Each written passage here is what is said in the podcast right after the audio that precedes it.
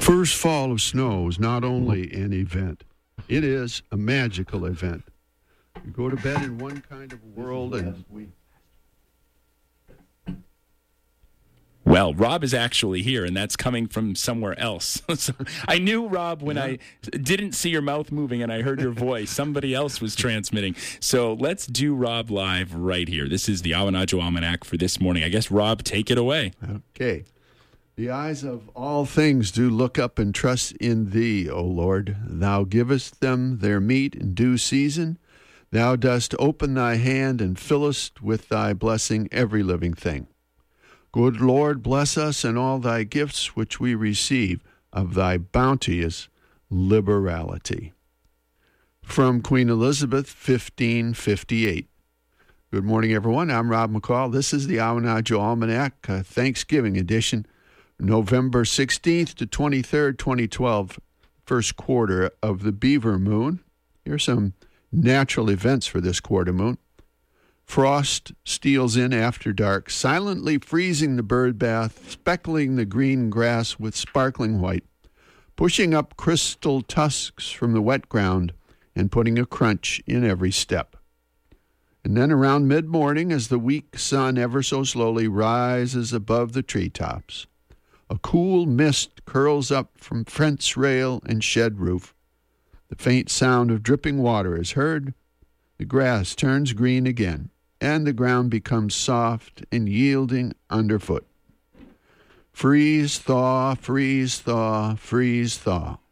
This is the ancient and powerful hydraulic hammering that splits old boulders and older mountains, ever smaller and smaller through the ages upon ages, until they can be picked up by any man with a good pair of hands and a strong back, set on top of that old stone wall again, only to be thrown down by the frost once more as soon as he turns and walks away.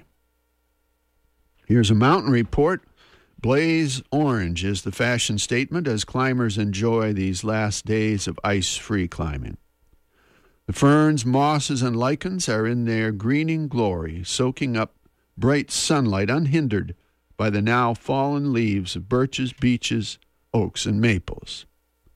But why bring your dog all the way to the field at the bottom of the mountain just to relieve himself and then not take him and you all the way to the summit for a breath of the freshest air anywhere? Now, here's a rank opinion.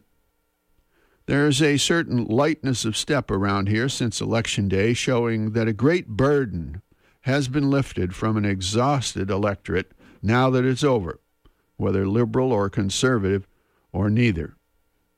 One puzzling thing about many liberals is how easily they seem to roll over and curl up whenever anyone makes noise at them. So what is wrong with being liberal, for heaven's sake?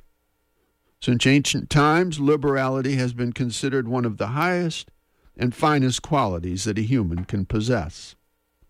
Of all varieties of virtues, liberalism is the most beloved, wrote Aristotle in the 4th century B.C. The very Bible to which conservatives genuflect again and again calls upon us to be liberal. See Proverbs 11:25, Isaiah 32:5-8, 2 Corinthians 8:2, James 1:5, etc. Look it up. And in her 1558 Thanksgiving prayer, Her Royal Highness Queen Elizabeth I, hardly a liberal by any measure, declared that even my Almighty God is liberal. Your commentator, though he's pretty conservative himself on some matters, get a job, stay faithful to your spouse, tuck in your shirt, turn off your cell phone in church, searches in vain for any place in the Bible calling for the faithful to be conservative. You can scan the good book from cover to cover. It's just not there. So in this post-election season of Thanksgiving, let your inner liberal out. Let the spirit of true liberality rise from its abject cowering and groveling to stand tall, unapologetic and proud, generous and open-handed, caring for the weak and sharing with the poor, now, at this season, and throughout the year. It will strengthen your heart, your soul, your family, and your country. But for heaven's sake, tuck in that shirt. And finally, a couple of seed pods for you to carry around with you this week. First, from the English cleric and poet Henry Alford, 1810-1871. Come, ye thankful people, come, raise the song of harvest home. All is safely gathered in ere the winter storms begin. And from the late American humorist Phyllis Diller, my cooking is so bad, my kids thought Thanksgiving was to commemorate Pearl Harbor.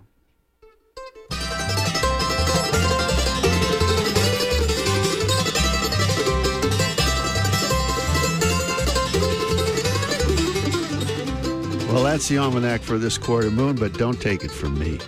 Go out and see for yourself, and a happy Thanksgiving.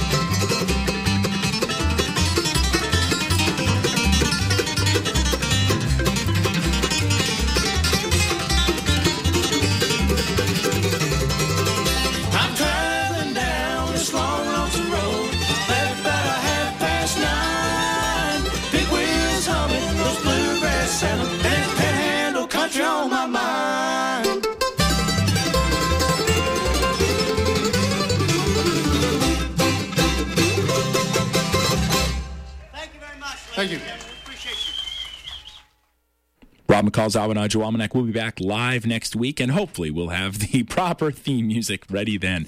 In any case, you can hear that again if you missed any of it this Sunday at 8:30. It's a rebroadcast of the Awanadjo Almanac. We're getting closer to this morning's performing arts calendar and the featured artist of the week, Mr. Ry Cooter. To get you there, here's Andrew Bird with a song about that toy that we all had who grew up in the 1970s. If you did that, you probably had a Spirograph on WERU.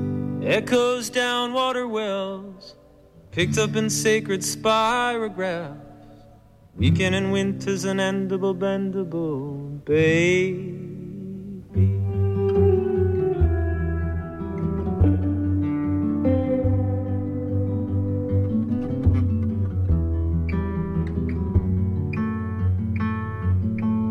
They buried him next to his first wife. His widow watched from under a visor. Daughter tried to keep her out of the sun that was blazing. Oh.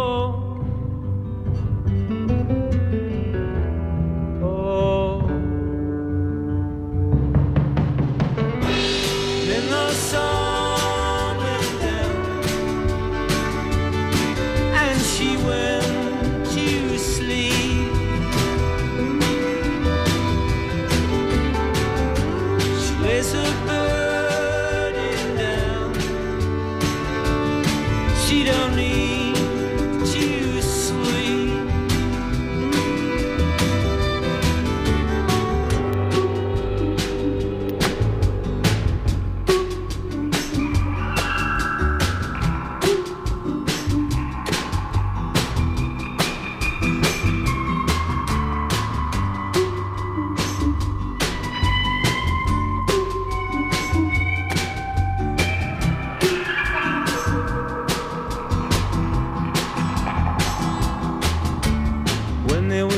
They went back home to a house he built with opposable thumbs when they were so much. younger. Oh, oh. 5 years later she died in that house. All the breath it blows, all the dust around, it just keeps on saying.